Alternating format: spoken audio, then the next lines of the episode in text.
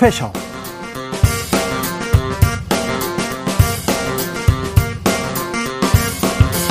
2023년 7월 29일 토요일입니다. 안녕하십니까. 주진우입니다. 토요일 이 시간은 일주일 동안 있었던 가장 중요한 일들 정리해드리는 그런 시간입니다. 자, 작가 양지열 변호사 오셨습니다. 네, 안녕하세요. 네, 연예인 박지훈 변호사 네, 오셨습니다. 박지훈입니다. 네. 자, 7월 29일, 7월 말 휴가철입니다. 딱 이때 법정도 좀 쉬고, 학원이 쉬어요. 그래서 다 쉽니다. 네. 네. 그래가지고 휴가를 떠나는데 어, 사실 막 일주일, 10일씩 이렇게 아, 못 가고 2, 3일씩 가시는 분들이 있는데 이번이 지금 휴가에 뭐 뭐라고 해야 정점일 수 있는데 그렇죠. 잘 보내고 계신지 잘 모르겠습니다. 폭우, 폭염, 어. 전 지구가 펄펄 끓고 있는데요. 네, 건강 아, 아무튼 챙겨야 됩니다. 두 분도 마찬가지입니다. 네.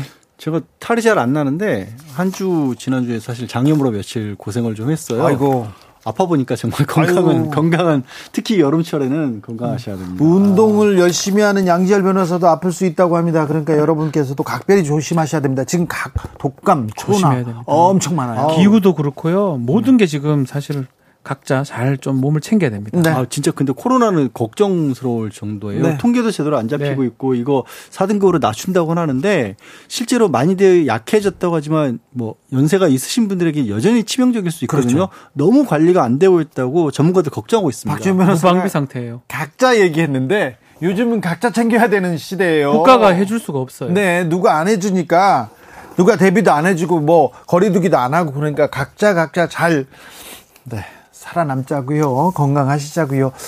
자, 이 방송 영상으로 만나보실 수 있습니다. 네, 그렇습니다. 지금 바로 유튜브에서 주진우 라이브 검색하시면 영상으로도 만나보실 수 있습니다. 날이 또 뜨거웠습니다. 뉴스도 뜨거웠습니다. 이번 주 양평 고속도로는 또 계속 갔습니다.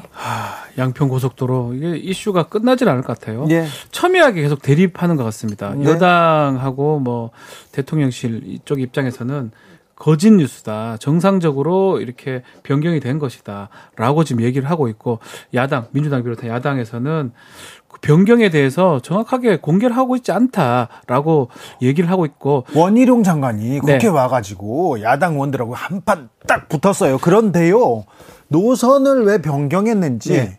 어? 왜 윤석열 정부 들어가지고 급히 옮겼지? 오편, 옮겨, 옮겼는데 그 종점 주변에 김건희 여사 집안 땅이 있지? 그 부분에 대한 해명은 사실 이게 지금 얘기하신 거 딱 세 가지 바로 얘기하신 건데요.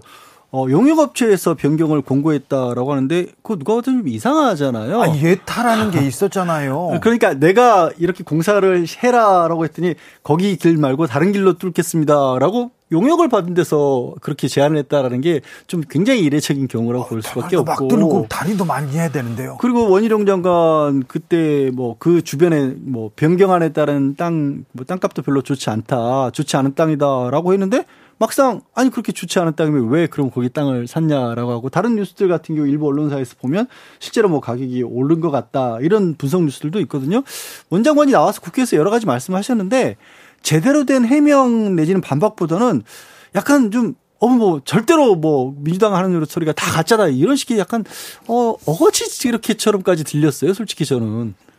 납, 납득이 이제 되는 부분이 사실 적었다고 봐야 될 것 같고 이제 공개 문서를 뭐 대부분 공개했다고 했는데 실제로 미등록 문서라든지 공개하지 않는 것들이 지금 또 이 야당에서 주- 주장을 하고 있습니다. 그것도 문제가 되고 또 급기야는 원희룡 장관이 그 지역에 안 가봤던 것 같아요. 그 땅이 있던 곳. 아, 네. 그래서 이 현안 질의 과정에서 뭐 여- 야당 의원이 질문하는데 가봤냐고 하니까 그냥 그냥 생각나는 대로 얘기를 했다가 좀 당하는 모습도 있었고 그 다음 날 이제 사실은 양 뭐 강상면이나 양서면으로 가서 지역 주민들하고 얘기를 하는 모습인데 뭐 궁극적으로는 모든 게 이제 사실 해명되고 저기 말이 돼야지만이 이 사업에서 이 사건에 대해서 논쟁이 끝날 수가 있는데 논쟁은 계속 이어질 것 같습니다. 그렇습니다. 이 양평 고속도로 의문점이 풀릴 때까지 이 의혹은 계속 될 것 같습니다.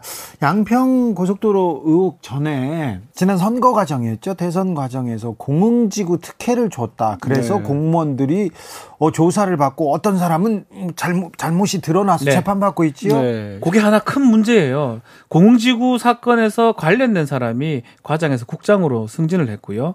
그 국장이 이 사건 관련해서 결재를 했다라는 거거든요. 하필이면. 그러니까요. 그렇다면 이 사건 땅에 대해서 모르기 어렵지 않냐. 자, 그러니까 좀 공교롭잖아요. 공교롭지만 네. 공공식으로 했던 사람이면 이 강상면 쪽에 이그 김건희 여사 일가 땅들 충분히 숙지를 해야 되는 상황이었는데 공교롭게 정권이 끝나자마자 갑자기 종점이 바뀝니다. 공교롭게 담당자 그 사람입니다. 승진타고요. 담당자는 김건희 여사 일가하고 관련이 있는 사람이라고 하고요. 공교롭게 그 종점 주변에 여사님 집안에 땅이 있어요. 사실 근본적인 질문, 그 질문. 근데 그 거기에 대해서 사실은 대통령실이나 김건희 여사 쪽에 해명 내지는 반론이 됐든지 뭐가 좀 입장이 나와야 될 시점이라고 전, 저 지났다고 보는데 묻는 사람도 딱히 없는 것 같고 네. 이 대답도 안 나오고 있는 것 같아요. 묻는 사람 딱히 없다. 왜 근데 민주당은 이렇게 원희룡 장관을 모셔다 놓고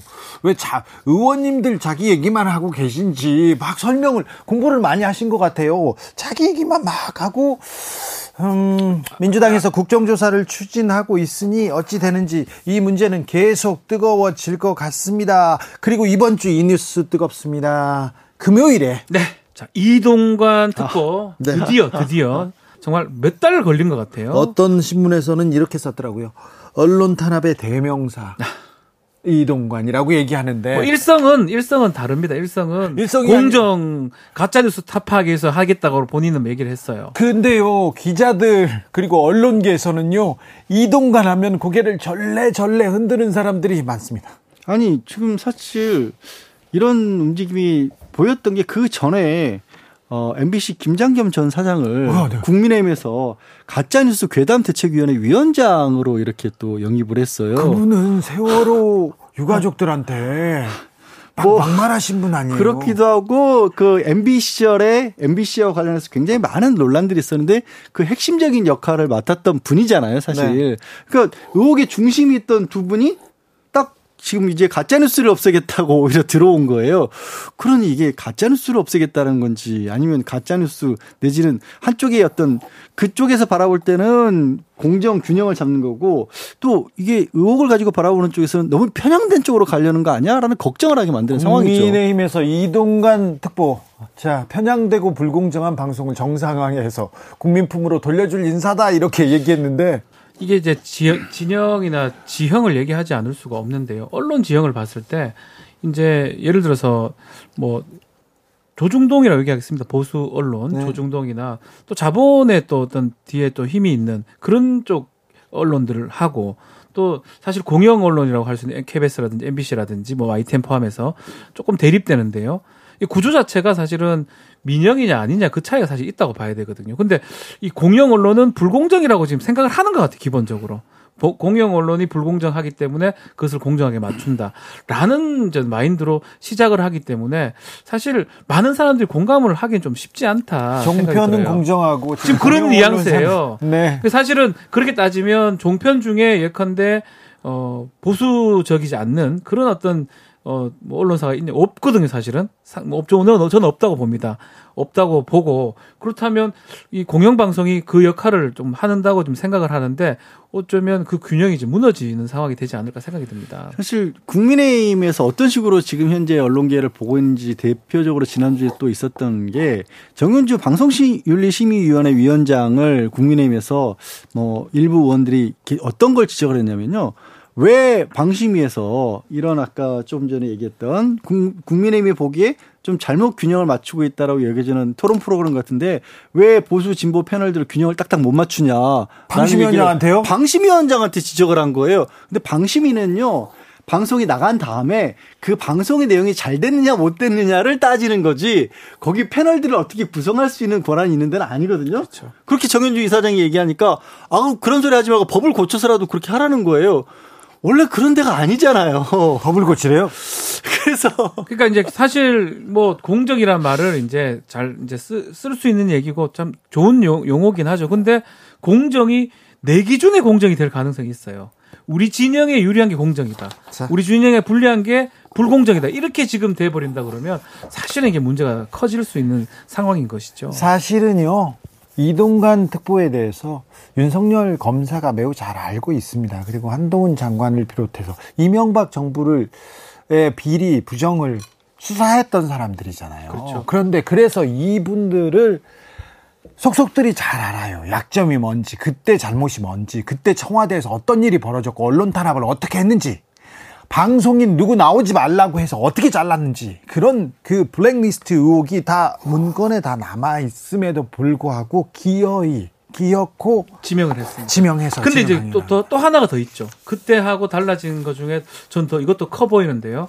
자녀 학폭 문제가 지금 있습니다. 사실 학폭 문제라는 거는 지금 정순신 그 국가수사본부장 낙마 뭐 하루 만에 지금 낙마를 해버렸는데 사실은 본인이 학폭한 게 아니에요. 자녀의 학폭 문제고 그 학폭의 어떤 정도라든지 뭐 양이라는 질을 따지긴 어렵지만 적지 않아요. 지금 이동관 자녀. 이동관 특보는요, 그 이명박 청와대 시절부터 이거 매우 중요한 문제였어요. 그러니까 그렇기 때문에 이 두 가지가 합쳐진다면 사실은 청문회가 뭐, 뭐 청문회를 터- 통과하지 못한다 임명하면 그만이지만 국민들 중에 예전에 이동관의 어떤 언록 장악이라든지 이 부분을 봤던 사람하고 지금의 학폭에 대해서 반대하는 부분 합쳐지면 사실 만만치 않은 상황이거든요. 그러다 보니까 지명이 조금 늦춰졌는데 어쨌든 8월, 7월 지나기 전, 8월 오기 전에 지명을 했고 사실 국민들 중에 많은 수가 좀 이 부분에서 뭐막 가는 거 아니냐 이렇게 좀 받아들인 것 같습니다. 시점 자체 이게 사실 이동관 특보 이름이 거론됐을 때 한번 학폭이 거론이 됐었죠. 그리고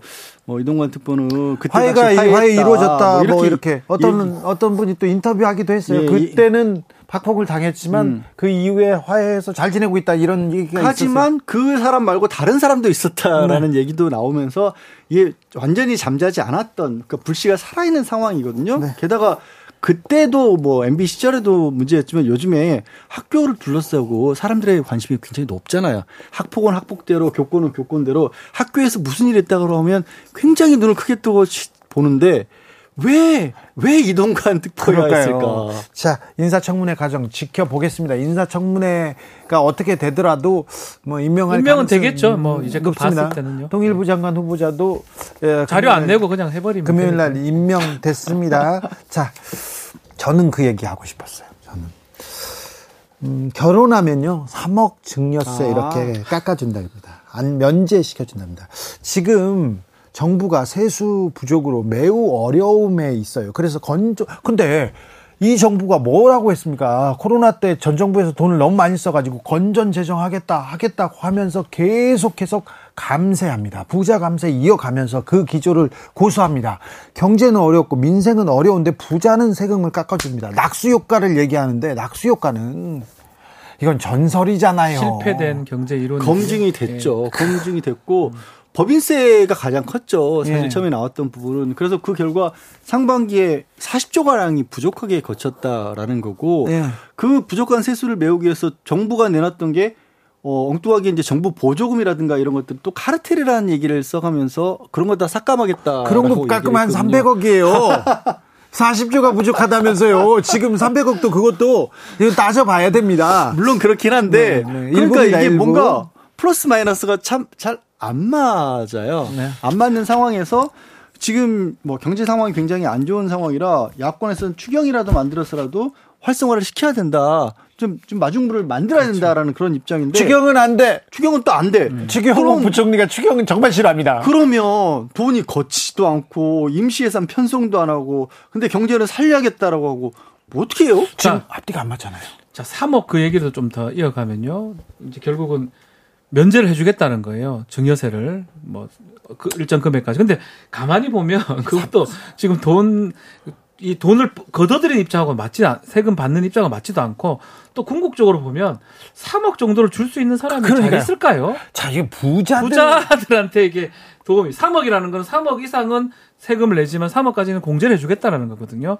자, 그런 부분도 보면 기본적인 맥락이 부자들. 부자 감세만 지금 바라보는 것 그러니까요. 같아요. 좀- 서민들이 많이 힘든데 예. 서민보다는 부자. 그리고 이게 사실은 재정이 부족하면 사실은 결국은 돈이 많은 부자 쪽에 많이 받아야 되는데 예. 부자에서 계속 깎는 모양새로 가기 자, 때문에 안 경제가 어렵고. 민생이 어렵잖아요. 경제 성장률 우리만 떨어지잖아요. 일본한테도 막 밀리고 그런데 그러면 서민들 약자들만 먼저 지금 피 해를 입는데 왜 약자 생각은 안 하는지 이번 주에 반도체 실적 나왔습니다. 최악이었습니다. 역사상 최악이라는 얘기 나오고 2차 전지 폭락하고 있습니다. 그래서 서민의 울음소리가 들리는데 서민들 다독이는 정책은 어디에서 어디에서도 찾아보기 힘들었다. 그런 얘기를 하면서 첫 번째 뉴스로 가보겠습니다. 자, 개선 장군 이상민, 이상민 행안부 장관 탄핵 심판이 기각됐습니다. 자, 최고의 정치에서 김병민, 장경태 두 최고위원과 들어봤습니다. 자, 이상민 행안부 장관 탄핵 소추안은 기각됐습니다. 자, 어떻게 보셨습니까? 김병민. 예, 애당초에 이 헌재에서 이용되지 않을 거라는 게 거의 모든 전문가들의 견해였습니다. 그러니까 헌법에 따라서 이 국무위원 장관에 대한 탄핵이 결정되려면 헌법과 법률을 위반한 중대한 혐의들이 있어야 될 텐데 이상민 장관에 대한 당시 태도 논란을 차치하고 어, 실질적인 어떤 법률을 중차대게 파면될 정도로 위반했는지가 명확치 않았습니다. 어, 장관에 대해서 이런 헌재의 결정을 통해서 최종적으로 판단이 이루어지게 되는데 안 될 걸 알면서도 무리하게 밀어붙였던 일들에 대해서 여전히 비판의 소지가 있다고 생각합니다. 저는 이럴 때일수록 오히려 이 이태원 참사와 관련된 이 국민의힘과 저 정부가 좀 더 송구한 이 태도와 자세를 갖는 게 매우 중요하다 보고요. 뭐 입법부는 이 어찌되건 법원은 이 법률적으로 이 기각을 했지만 또 입법부는 입법부의 역할을 해야 되기 때문에 국회와 국민은 탄핵을 했다 이렇게 여기에 의미를 뭐 심었으면 좋겠습니다. 김병민 최고위원은 예. 이상민 장관이 탄핵됨으로써 지금 윤석열 정부가 이 재해나 각종 뭐 대비를 해야 되는데 행정 공백 초래했다 이렇게 보신 겁니까? 음, 행안부 장관의 공백 사태가 다소 아쉽긴 합니다. 왜냐하면 중대본의 본부장이고요. 실제 행정안전부 장관이 타 부처 장관들과 같이 협력해서 해야 될 일들이 많은데 차관이 직무대행을 하고 있는 상황이라면 타 부처 장관들을 끌어내는 일들이 좀 한계가 봉착될 수밖에 없죠. 그래서 그런 측면에서 봤을 때는 무리한 음, 안 될 걸 알면서도 진행됐던 탄핵 과정들은 어, 민주당이 의석에 갖고 있는 힘을 이용해서 정치 공세성 성격이 강하다 이렇게 주장할 수밖에 없고요. 이상민 장관 스스로도 과거에 있었던 일들에 대한 무거운 책임감을 느끼고 어, 이번 탄핵 기각 결정이 되자마자 바로 수해 현장으로 달려가는 등 행안부 장관으로서 해야 되는 막중한 책임감과 역할을 다할 거라고 생각합니다. 행안부는 재난안전의 주무부처가 맞습니다. 다만 헌재는 결정문에서 여러 다양한 기관들이 어, 제대로 대응하지 못해서 이 참사가 일어난 만큼, 난 만큼 단 한 사람에게 모든 책임을 질 수 없다. 이제 이런 결정문의 내용도 이 일부 있는데요. 어찌되었건 거기에 대해서 이번에 뭐 이 재난안전 이 주무부처로서 어찌되었건 수해 피해가 났음에도 불구하고 헌재 결정문과 완전 정반대의 해석을 국민의힘의 논평이 나왔었습니다. 그래서 뭐 이 행안부 장관이 없어서 안타까웠다. 물론 있어야 됐죠. 근데 이 여러 지금 다양한 기관들 뭐 예를 들면 청주시장이라든지 충북도지사라든지 이 다 모두가 재난안전에 관리 책임이 있는 분들입니다. 아, 그런 것만큼 이 어찌되건 재난안전과 관련된 앞으로 좀 이 고위공직자 분들의 책임감을 좀 더 이 각성하는 계기가 됐으면 좋겠습니다. 근데 이태원 참사 어찌 보면 159명의 진짜 안타까운 목숨을 잃었지 않습니까? 음. 골목길에서 거리에서 아, 이런 참사가 일어났는데 조금 송관 이렇게 입장을 가져야 되는 거 아닙니까? 공직자라면 대통령실에서 이번 탄핵 심판 나오자마자 거야 심판받을 것이다. 이렇게 얘기합니다. 오송 참사에 대해서도 국민 보호에 대해서 잘 못했잖아요. 국가가 그 자리에 없었잖아요. 훅 인터뷰 이어가겠습니다. 이상민 행안부 장관 탄핵 수찬 기각됐습니다. 기각됐는데 이상민 장관 옅은 미소 그리고 울부짖는 유가족들의 그 모습이 그렇게 또 대비되더군요. 그 옆에선 또 보수단체에서 이거 북한이 시킨 건데 뭐 하고 있냐 이렇게 조롱하는데 아 마음이 아팠습니다. 이상민 장관 음, 소모적인 정쟁을 멈춰달라 이렇게 입장문을 냈는데요. 아이 입장문 참사 유가족들은 어떤 마음으로 들었을까요? 한번 물어보겠습니다. 이정민 12구 이태원 참사 유가족 협의회 대표 직무대행 모셨습니다. 탄핵 어떻게 보셨습니까? 기각은 예상하셨습니까? 아니요, 저희들은 전혀 예상하지 않았습니다. 어, 명백히 탄핵이 되어져야 된다고 저희들은 생각을 하고 있었고요. 그 전에 이제 어, 법조계에 계신 분들은 약간 부정적인 시각을 또 말씀하셨지만 네. 저희 유가족들 입장은 전혀 틀렸습니다. 네. 그 부분에 전혀 동의하지 않았고요. 왜냐하면 159명의 그 국민이 희생이 된 사건에 주무부처 장관이 분명한 책임을 가지고 있는 상황이었고 또 우리 유가족들은 그 현장에서 그 부분의 부재를 분명히 목격하였기 때문에 틀림없이 탄핵이 되어져야 한다 생각하고 탄핵이 될 것이라고 생각하고 있었습니다. 네. 제가 방금 전에 어, 헌법재판소 판결문의 일부분을 읽었는데요. 아, 이태원하고 어, 장관께서 압구정동에 사세요. 강남 네. 압구정동에서 이태원까지 택시로는 한 10여 분 거리입니다. 그런데 그 거리에 거리를 바로 가지 않고 운전기사를 기다리다가 105분, 최소 105분을 허비했다. 이런 얘기를 했는데 매우 조금 안타까웠어요. 그리고 그때 뭐 경찰이나 소방 인력 배치함으로써 해결될 수 있는 문제 아니었다. 이런 발언도 굉장히 음, 음, 안, 가족들이 안타깝게 지적하던 부분인데요. 아무튼 결론은 참사 책임은 있다. 하지만 파면할 정도는 아니다였습니다. 그게 어떻게 중대한 사유가 안 되는지 저희는 정말 이해를 할 수가 없습니다. 왜냐하면 그 당시의 상황에서 어 만약에 그 참사가 일어난 걸 보고를 받고 즉시 그 즉시 택시를 타든 해서 현장을 달려갔었으면 그 현장에서 중대본을 바로 설치를 하고 구조 활동을 하기 위한 총력을 기울였으면 아마 많은 생명을 살릴 수 있었을 겁니다. 그런데 그렇게 많은 시간을 허비함으로 해가지고 사실 그때 맥이 뛰고 살아있던 아이들이 구조가 제대로 되지 않음으로 해가지고 그 차디찬 바닥에서 그냥 생명을 마감한 아이들이 많이 있거든요.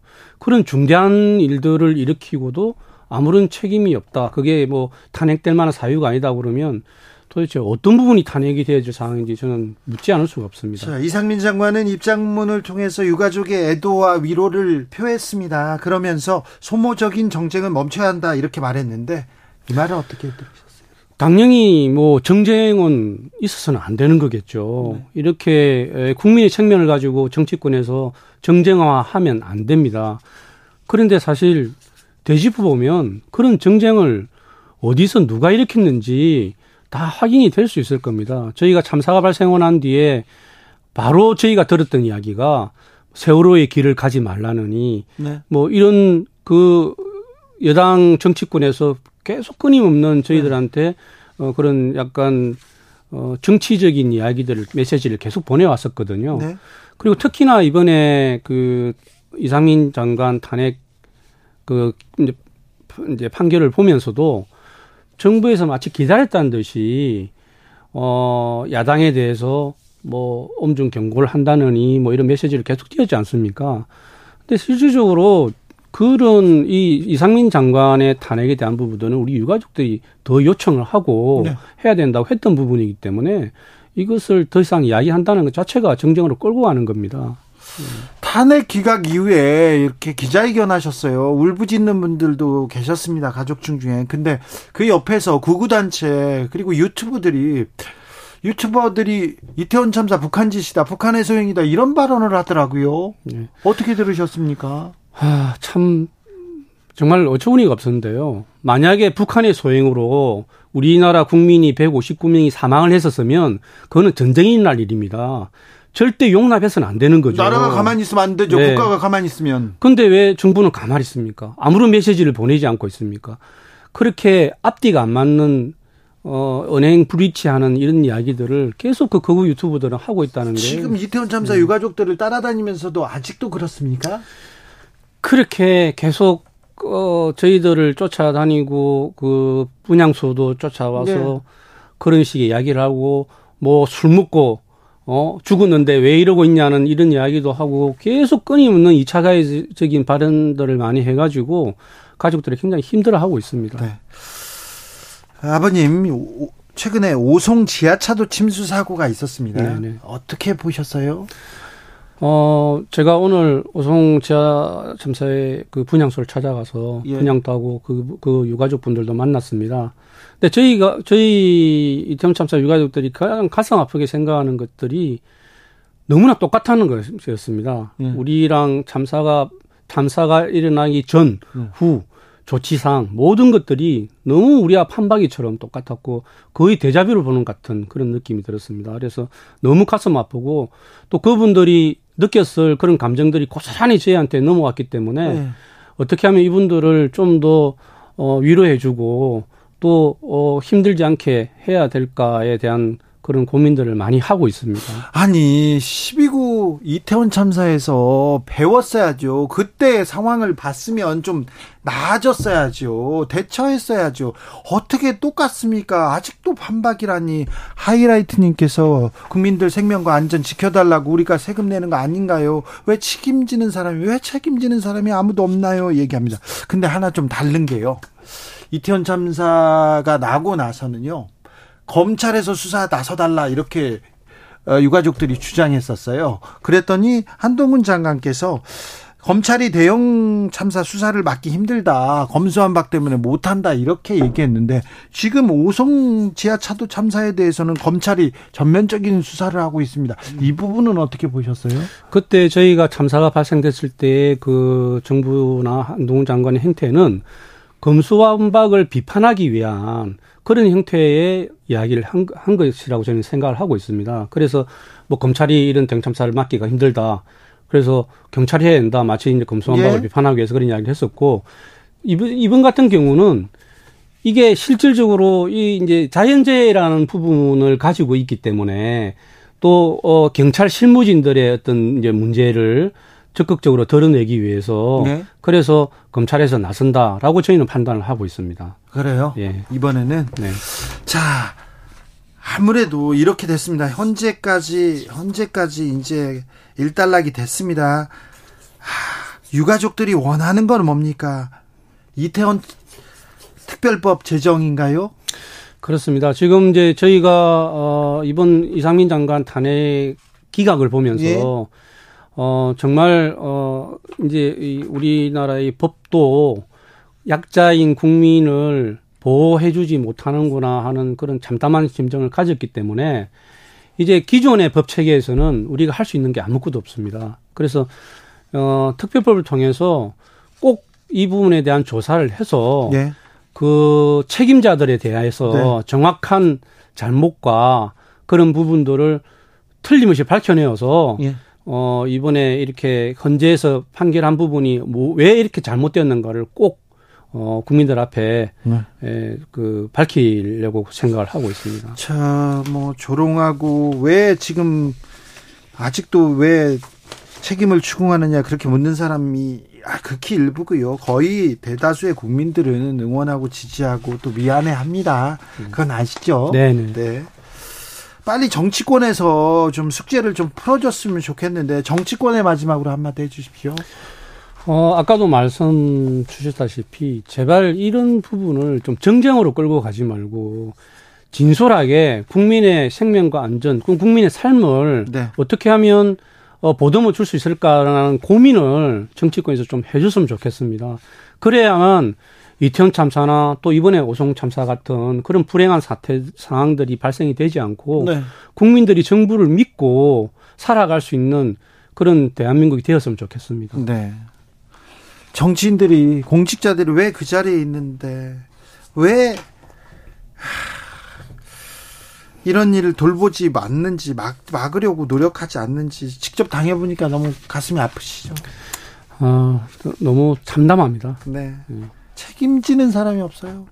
그렇습니다. 그러니까요. 사실은 이런 부분들은 어 어떤 법리적인 해석보다는 네. 정말로 도의적이고 정치적이고 그 자리가 네. 얼마나 무거운 자리인가를 인지를 하고 거기에 대해서 국민한테 책임을 지는 그런 모습들을 보여줘야 신뢰가 가는데 그런 모습이 전혀 없습니다. 네. 잘못은 있었지만 그래도 파면할 정도는 아니었다. 그래서 어, 이상민 장관에 대한 탄핵은 기각됐습니다. 음, 돌아온 이상민 장관의 미소 그리고 옆에서 울부짖는 유가족의 울음 이 두 사진 두 장면이 대비됐는데요. 그래서 제가 이정민 유가족협의회 대표한테 이 얘기 물어봤는데 음, 매우 가슴 아팠습니다. 아 사실 저는 그 어떤 지금 대한민국 사회의 여러 가지 몇 해 전부터 큰 문제점 중에 하나가 뭐든지 법정에 가서 마치 이걸 해결하려 하려는 거고 법원에 심판이 있으면 그게 진리, 진실 모든 것을 다 담고 있는 것처럼 여겨지는 그런 분위기가 있거든요. 어, 법조인들은 대부분 이번 탄핵까지 인용되리라고는 많이들 안 봤어요. 정치권에서도 거기까지 생각하시는 왜- 사람은 별로 그렇죠. 없습니다. 왜냐하면 이 사실 탄핵 절차라는 건 형사 재판이나 거의 마찬가지여서 정말 범죄로 처벌해야 될 정도의 상황이다라고 했을 때 인용을 해줍니다. 그러니까 박근혜 씨 같은 경우에는 탄핵되고 구속됐잖아요. 네. 그런 전례들을 보시면 아실 수가 있는데 그게 아니라 그게 중요한 게 아니라 탄핵까지 해야 될 정도의 상황이라고 국회가 다수의 의견을 모아서 이 소출했다. 거기에 정치적인 심각성이 담겨 있는 거거든요.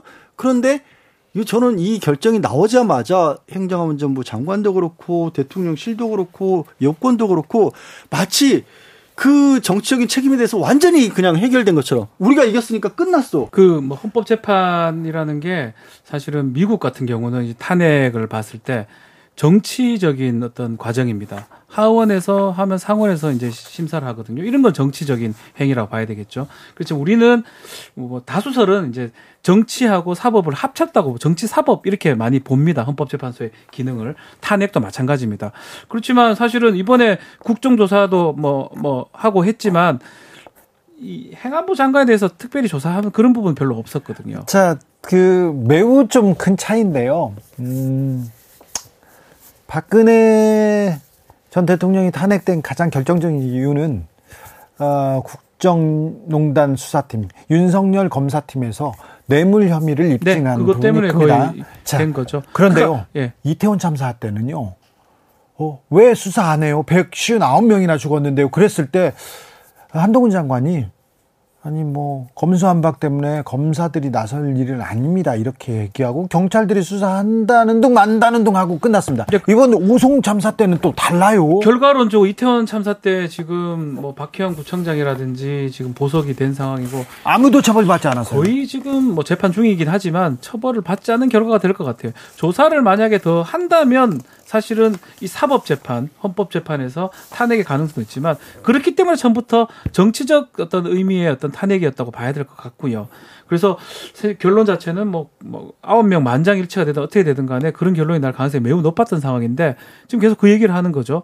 이런 어떤 참사가 발생했을 때 결국은 책임질 수 있는 사람이 없다라는 겁니다. 더더욱 아픈 게 그러니까 유가족도 이렇게 얘기합니다. 국가는 어디 있습니까? 국가의 역할이잖아요. 국민의 생명을 지키는 게 이 얘기를 하는데 하나도 나아지지 않았어요. 부산에서도 참사를 겪고 나섰는데 어 오송 지하차도의 참사 이거는 이거는 뭐 인재지 않습니까? 오송 지하차도도 마침 금요일 날 국무조정실 감찰 결과가 나왔는데 오송 역시도요 현장에 있던 공무원들 30명 정도를 수사 의뢰하는 데서 그치는 거예요. 그러니까 행복청이 됐든 충북도가 됐든 경찰이 됐든 청주시가 됐든 왜 출동을 제대로 안 했냐 왜 미호 제방 넘치는데 그거 못 막았냐 위, 그 윗선으로 올라가질 않는 거예요. 그럼 지금 아까 이정미 대표가 지적했던 부분이 뭐냐면 국가가 기본적으로 국민의 생명과 재산을 보호해야 될 의무가 있다라는 헌법 조항이 있으면 그 국가의 조항에 대해서 직접적으로 처음으로 책임을 지는 건 오히려 위의 책임자라고 그렇죠. 봐야 되잖아요. 근데 그 기본적으로 국민의 행정, 국민의 안전 이거 책임지는 사람이 이런 참사가 벌어지고 그러면 일단 고개는 숙이고 미안하다고는 해야 될 거 아닙니까? 근데 누가 막으랍니까? 누가 살려내랍니까? 근데 그게 안 돼요. 그게 사실은 그렇기 때문에 이제 그 참사 같은 게 발생하면 뭐 장관이라든지 총리라든지 사과를 표명하고 사의를 표명하는 경우가 거의 많았어요. 이번에 이상민 장관 같은 경우 그렇지 않았기 때문에 정치적인 어떤 메시지로 야당에서 해임 건의를 했고요. 해임 건의도 받아들이지 않았잖아요. 네. 그래서 탄핵까지 간 거거든요. 탄핵 결과보다는 그 과정 부분을 우리가 봐야 되고 국민의 입장에서도 결과는 뭐 아홉 명 만장일치로 탄핵 기각이지만 네. 그 과정에 대해서 왜 그렇게 됐는지는 충분히 좀 숙지가 돼야 되지 않을까. 또 지금 유가족들이 있습니다. 그 유가족들을 그러니까요. 생각을 좀 해야 되지 않을까 생각이 듭니다. 이태원 참사 유가족들이 거리에 있습니다. 오송 지하차도 참사의 유가족들도 거리에 나서기 시작했습니다. 왜? 이렇게 참사가 일었을 때 국가는 어디 있고 책임져야 될 사람은 어디 있고 왜 이 사람들은 아무런 책임도 의무도 다하지 않고 사과도 않고 가족들이 이 인과관계를 밝히려 거리로 나서야 되는지 우리 한번 다시 고민해 봐야 됩니다. 여러분께서는 지금 주진우 라이브 스페셜을 듣고 계십니다. 주진우 라이브 스페셜 대통령 관저 이전에 개입했던 무속인이 있다. 천공이다. 이렇게 얘기했는데 천공이 아니랍니다. 백재권 교수랍니다. 왜 다시 무속이 또 나왔을까요? 이 정치와 무속, 이 정권과 무속의 상관관계, 음, 장성철, 장윤선 두 분과 그리고 김성태 국민의힘 상임의장과 이야기 나눠봤습니다. 관저 이전 과정에 아, 천공은 아니었다. 백재권 교수가 참여했다는 소식 나왔습니다. 네. 여야가 이 부분 가지고도 충돌합니다. 창피해 죽겠어요. 네. 아니 근데 저는 어. 그 국민의힘 정부 여당은 민주당만 보이나 봐요. 네. 민주당만 비판하면 다 되는 것처럼 네. 그러니까 적대적 관계에 있어서 실제로 국민은 안 보이고 국민들은 계속 정치에서 강조는 하지만 실제 보이는 거는 민주당뿐인 거 아닌가라는 생각이 좀 드는데 어, 박대출 정책위, 국민의힘 정책위 의장이 노무현 정부 때 세종시 선정 과정에서 풍수지리 전문가 자문 받아놓고 그때는 괜찮고 지금은 안 되냐 이렇게 얘기를 하고 있어요. 네. 풍수지리 전문가에게 자문 받을 수도 있는 거지 그게 뭐가 문제냐라는 식인 것 같습니다. 그런데요 이 문제를 좀 따져볼 필요가 있어 제가 취재를 좀 해봤는데 당시 행정수도 이전할 때 국가균형발전위원회에서 중심이 돼서 추진을 했었거든요. 네. 그때 맡았던 분이 성경윤 교수예요. 네. 한림대 교수. 전화를 진짜 어, 100만 년 만에 전화를 드려가지고 여쭤봤어요. 그랬더니 그런 분들이 참여했었냐고 오히려 저한테 물을 정도로 역할이 굉장히 미미했고 혁신도시 관련해서는 기획단장 맡 맡았던 이춘희 전 세종시장에게 물어봐라. 그래서 네. 제가 또 이분한테 또 전화를 했습니다. 국토부 차관 출신이고요. 네. 정통 공무원 출신입니다. 네. 그래서 이분한테 물어봤더니 아 그때 할 때 전체 항목이 5대 분야 20개 항목을 놓고 채점을 하는 거였는데 배점이 1%도 안 됐었다. 그때 분위기가 풍수 보는 분들이 우리도 좀 참여를 해야 되는 거 아니냐라는 얘기가 있고 그리고 이분들이 결정에 무슨 큰 역할을 했었던 것도 아니었다라는 얘기를 하고 있습니다. 그리고요 행정 수도 이전은 노무현 정부의 공약이었어요. 그러니까 국민적 논의 없이 느닷없이 결정된 것이 아니라 행정 수도 이전을 한다고 했었고 이게 뭐 지금 갑자기 청와대에서 나와가지고 오늘 당장 뭐 용산으로 가지 않으면 안 되는 것처럼 주장했던 거하고는 전혀 다르다. 당시에 당시에도 국민 여론이 왜 가려고 하느냐 반대 여론이 굉장히 높았었고요. 그리고 간다 하더라도 어, 좀 절차를 갖춰서 그리고 위기 관리에 문제가 없도록 뭐 그렇게 해야 되는 거 아니냐고 했는데 실제로 이런 것들이 없었죠. 네. 백재권 겸임 교수가 관저 이전에 큰 역할을 했다는 건 아닙니다. 아직 사실관계는 드러나진 않았는데 천공은 아니다 하면서 대통령실에서 고발을 했죠. 여러 사람을 기자도 그렇죠. 고발하고 그런데 전공은 아니다. 어, 백지건 겸임, 겸임 교수다. 이분 얼굴 박사로 알려진 분인데. 관상. 예, 네, 관상가로 알려진 분인데 이분이다 이렇게 나오니까 뭐 어떠냐 괜찮다 이런 얘기를 계속 하니까요. 괜찮지는 않죠. 왜냐하면 국가의 중요한 의사 결정 시스템은 합리적으로 이루어져야 하는데 네? 이렇게 풍수 전문가가 아주 강한 영향력을 끼쳤다라는 이미지를 주는 것조차 그러니까요. 자 치, 저 친윤의 핵심 윤한홍, 음. 그다음에 김용현 경호 차장을 데리고 이렇게 대동에서 가잖아요. 아니 근데 그때 그 2월 18일 국회 네. 국방위에 출석했던 이종섭 자, 그 국방장관이 뭐라고 얘기했냐면 그 출입 기록이 있냐고 야당이 물어봐요. 그러니까 개별 출입 기록이 없다라고 분명하게 확인을 해줍니다. 네. 그러면 출입 기록도 남기지 않고 그리고 당시에 대통령실이 뭐라 그랬냐면은 역술인이 의사결정에 참여했다는 식의 터무니없는 가짜 의혹을 제기한 것은 공무원과 국민에 대한 모독이자 악의적인 프레임이라고 했어요. 역술인이 가짜나요. 역술인 아니에요? 이거는? 역술인이죠. 그 역술인인데 역술 그런 다음에 또 말을 바꿔서 최근에 기자가 물어보니까 아 그때는 천공인지 아닌지가 쟁점이었잖아. 아 그거 말이 안 됐죠. 이렇게 얘기를 하고 있습니다. 그러니까 문제로 지적을 안 할 수가 없는 거예요. 분리할 때는 말을 살짝 바꿔요. 그러니까 노무현 정부 때 세종시 선정 과정 중에서 풍수지리 전문가가 참여했다. 그래서 백재현 교수 뭐 문제냐 이런 식으로 얘기를 하는데 그때는 자문위원단에 공식적으로 이름을 올렸었죠. 그런데 이번에는 감춘 것도 문제다. 은폐 의혹이 있는 군사 보호 시설에 그 네. 경호처장 막 이렇게 네. 친윤 모시고 이건 좀 그렇죠. 모르게 갔잖아요. 그냥 감췄잖아요. 일, 일 개인이 아유 제 관상 어때요? 저희 집 언제 이사할까요? 저희 조상묘 어디 쓰는 게 좋을까요? 이거는 할 수 있어요. 많은 국민들이 그렇게 상담을 하고 결정을 하니까.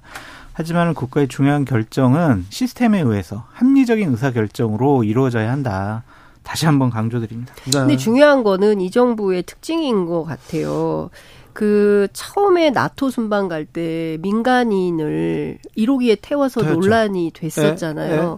근데 그 아주 굉장히 중요한 국가 사무를 특히 대통령실 이전이라는 엄청난 국민 세금도 들어가고 그리고 이후에 우리 그 어째 그러니까 이 엄청난 결정을 하는데 민간인이 훅 들어가 가지고 기록도 안 남기고 실제로 갔다 왔는지 안, 나, 안 갔다 왔는지에 대해서도 설명도 제대로 안 하고 어떤 과정과 절차를 통해서 했는지에 대해서도 구체적 설명도 없고 이렇게 막무가내로 해서야 되겠습니까? 좀 이해가 안 되는 거는 당시 천공이 갔네 안 갔나 해가지고 어마어마하게 나라가 시끄러웠잖아요. 네네. 네. 그럼 윤한홍 의원이 네. 그걸 갔대 그때 같이 갔었다면 천공 안 갔어요. 백종원 교수 갔어요라고 밝혔으면은 그렇죠. 그냥 그러한 논란은 없어졌을 것 같은데 지금까지 가만히 있다가 네. 경찰에서 이러한 수사 결과를 내세운 것이 과연 사실일까라는 게 저는 의구심도 들고 아, 그동안 알리바이 만드느라고 고생을 많이 했다라고 평가하는 쪽도 있고 천공이 아니니까 괜찮아 라고 생각하는 사람들도 있고. 대통령실 분위기는 전반적으로 뭐가 문제냐는 걸로 기류를 바꾼 것 같아요. 그러니까요. 수질이 볼 수도 저, 있지. 어, 그리고 백재권 겸임 교수는 천공 같은 역술인 아니다. 아니고 그리고 대학 교수다. 그리고 예, 겸임 교수입니다. 사이버대. 네. 뭐 그리고 풍수질이 최고 권위자라고 계속 강조하는데 네. 저 제가 풍수질이 하는 분들한테 다 또 돌려봤거든요. 이분 풍수질이 아니고 얼굴이라는 거 관상. 관상가. 네. 아니 자. 그리고 책도 유일한 저서가 얼굴이에요. 관상. 자. 동물을 통해서 사람을 본다. 예전에 네. 홍석현 중앙일보 회장하고 네. 아, 윤석열 네, 후보가 만난 적이 있어요. 2018년도에. 그때 이 자리를 주선한 사람이 이 사람이었어요. 네. 그래가지고 제가 한번 물어봤어요. 네. 물어봤어요. 홍석현 회장한테. 홍석현 회장한테도 물어보고 윤 음, 저기 네. 검사한테도 물어봤죠. 네. 물어봤는데 그 얼굴 박사 네. 얼굴 박사가 한번 보자고 해가지고 연락이 네. 왔더라. 네. 그리고 내 관상 봐준 사람 있잖아. 이러면서 어. 얼굴 박사라고 했지 풍수 얘기가 한 번도 나온 적이 없어요. 근데, 근데 갑자기 풍수질의 권위자라. 아, 이 사람이 갑자기 권위자라고 주장하는 건 여당인데. 네. 그 주로 여러 대학 있잖아요. 대학의 그 평생교육원 거기에서 이 사람이 풍수지리와 관상 요런 과목으로 아니 풍수지리 전문가들은요. 네. 아니, 아니 다. 야구 선수를 가지고 지금 축구 대표팀에 넣었다고 얘기를 하면서 어떻게 관상을 보는 사람이 어떻게 관상을 보는 사람이 풍수 전문가냐고 계속 그 얘기를 해요. 아무튼 어, 백재권 겸임 교수가 풍수 관련된 어, 논문도 썼다고 하니까 이렇게 일단은 두는데 자꾸 대통령실 주변에서 이 역술인 뭐 이게 풍수 이런 얘기가 계속 나오는 거는 좀 부담이에요. 정책 판단에 이런 얘기가 나오는 거 부담 아닙니까? 그렇죠. 그러니까 대통령과 대통령 부인인 영부인께서 그쪽에 상당히 관심이 많다. 네. 그쪽으로부터 영향을 많이 받고 있다. 네. 이러한 여러 가지 정황적인 증거와 의심이 있었잖아요. 네. 그래서 이런 식의 자꾸 엮이는 것은 옳지 못한 것 같고 대통령 부인께서의 논문도 네. 이런 역술과 관련된 논문이시잖아요. 네. 네. 국가의 중요 정책 이런 분들의 영향 받는 거 아니야? 네. 이런 음. 의심을 살 만한 행동은 안 하시는 게 좋을 것 같다라는 생각이 듭니다. 그렇습니다. 자, 의장님 건진, 천공, 인제 그 사람 아니고 이제 백재건 교수랍니다. 네. 왜 그렇게 무속 얘기가 왜 이 정권 주변에는 계속 나옵니까? 이런 얘기는 안 나오게 해야 되는 거 아닙니까? 그러니까 무속이나 미신이나 네. 무, 뭐 이런 걸로 가지고 국정 운영을 한다는 그런 프레임을 세우려고 발악하는 세력들이 발악을 하는 게 아니라 건진도 아, 나오고 천공도 나오고 백재건도 나오잖아요. 아니 그러니까 지금 건진이 지난번 이 대통령실 이전 관련해 가지고 예. 결론은 아니라는 사실이 전공이 아니라는 사실 사실이 밝혀졌잖아요. 아, 백재건 교수가 했다면서요? 그 백재건 교수는 말 그대로 교수예요. 풍수 교수 풍수 지리학을 공부한 교수예요. 학문의 한 영역입니다. 원광대학교에도 이 지금 풍수지리 학과가 개설되어 있어요. 아 근데 이분은요. 대한민국의 많은 유수의 언론에서도 이, 분의 칼럼이라든지 네. 이분의 어, 뭐 그런 자문을 구해요. 자 검사 시절에 네. 이백 교수를 윤석열 대통령, 윤석열 검사가 만난 적이 있어요. 그게 근데 풍수로 만난 게 아니라 관상 얼굴 박사라고 만난 적이 있어요. 아, 아 그게 풍수 줄이면 합니까? 이런 동양학 공부하는 사람이 어? 관상 사주 철학 다 보는 거죠. 아니 의장님 그러니까 이런 무속 얘기나 이런 관상 철학 얘기 안 나오도록 해 아니 그러니까 이걸 윤석열 대통령 내만 과거 검찰 시절에 네. 봤냐고 그때 김정수 문재인 전 대통령 영부인 김정숙 여사도 또, 또 만나고 정권 얘기 또 하시고 또, 또 이재명 정권 얘기하시고 이재명 또 대표 내에도 네. 2017년 자. 네 백정 교수하고 무려 4시간 식사까지 하면서 만났다는 아니, 거 아니에요. 그 전에 후보 때 개인이면 만날 수도 있고 볼 수도 있죠. 물어볼 수도 있죠. 어, 그러니까. 자, 그런데 마찬가지예요. 여기는 군사 보호 이게 중요한 아니, 정책 그러니까 결정계. 지금도 천공이라든지 이런 건진 법사 이런 네. 분들 네. 만나 가지고 국정 운영에 결정적인 한마디로 농단을 이렇게 야기하는 그런 도움을 받는다 그러면은 네. 문제죠. 문제지, 문제지. 큰 문제죠. 가만히 있으면 안 되겠죠. 그렇죠. 큰 문제죠. 그럼 과거 지사에 네. 뭐 그런 내용이 있었던 걸 가지고 네. 지금 연결져 가지고 대통령실 이전도 한마디로 미신과 주술에 의해서 어? 대통령실 이전했다. 그리고 국가 운영, 국정 운영도 이 사람들의 도움을 받고 있다. 이런 프레임 세우면 안 되는 거죠. 아니 그러니까 좀 대통령실에서 이런 사람들 좀 주변에 못 오게 하고 지금 지금 못 오잖아요. 그러니까 백재건 교수 왔다니까요. 백재건 교수가 네. 윤석열 대통령 내에 간게 아니고 예. 당시 대통령실 이전을 추구했던 네, 윤한홍 윤한홍 의원과 지금 경호처장을 하고 있는 당시 이분이 네. 암, 뭐 안전을 경호를 책임지는 분 아닙니까? 그런 차원에서 안전 경호하고 그분들의 분석. 자문을 받은 것이죠. 알겠어요. 죽여지지 않는데 네. 하나만 가르쳐 네. 줄게요. 가까운 중국이나 일본도 국가의 중요한 안보 기관이나 국가 중요 기관들에 대해서 네. 이거 다 봅니다. 제가 이걸 합리화시키려고 하는 게 미국 같은 경우도 미래학자라는 이름으로 미국의 중요한 안보 기관이라든지 국가 기관이 들어서는 것이 네. 자연재해라든지 이런 걸로부터 안전한지. 주진우 라이브. 무속 얘기가 또 나왔어요. 그랬더니 김정숙 여사도 만났다. 이재명 대표 부부랑 밥도 먹었다. 그러니까 뭐 이렇게 얘기합니다. 국민의힘은 항상 패턴은 비슷한 것 같아요. 니들도 그랬지 않느냐. 니들이 뭐 이렇게 얘기하는데 근데 이제 바라봐야 될 시점이 다른 것 같아요. 두 가지 정도로 생각을 해봐야 되는데 정말로 이 무속이라는 게 저는 뭐 이게 과학이라고 생각하지 않습니다. 무속을 그것을 무속은 과학은 아니죠. 저는 그렇게 믿지 않고 있는데 네. 미신까지라는 얘기는 하지 않겠습니다. 하여튼 그런 부분인데 그것이 국정 정책을 결정하고 운영하는데 반영이 됐냐 이 부분이 확인돼야 되고요. 네. 천공이고 아니고 이게 중요한 게 아니고 두 번째 백제군 이 사람이 그 군사시설 보호구역이나 통제구역에 정말 들어갔는 건지 이런 부분이 사실 들어갔죠.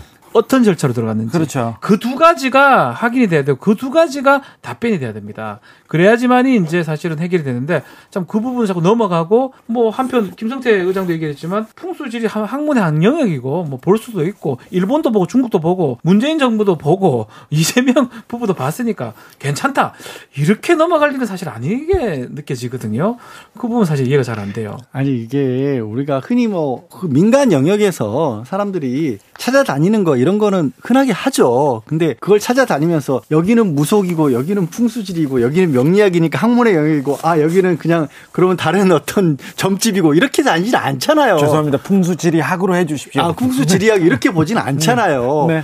그러니까 이게 전반적으로 어떻게 보면 통틀어서 어떤 우리 정부에서 과학 좋아하잖아요. 특히 IAEA 때도 자, 그렇고. 괴담과 싸우는 과학을 어, 그렇게 과학을 중시하는 정부에서 그러니까. 왜 무속 얘기가 계속 나옵니까? 그러니까 그 과학이라는 측면에서 본다면 과학과는 조금 거리가 있어 보이지 않아요? 학문이라고 치더라도 어찌됐든.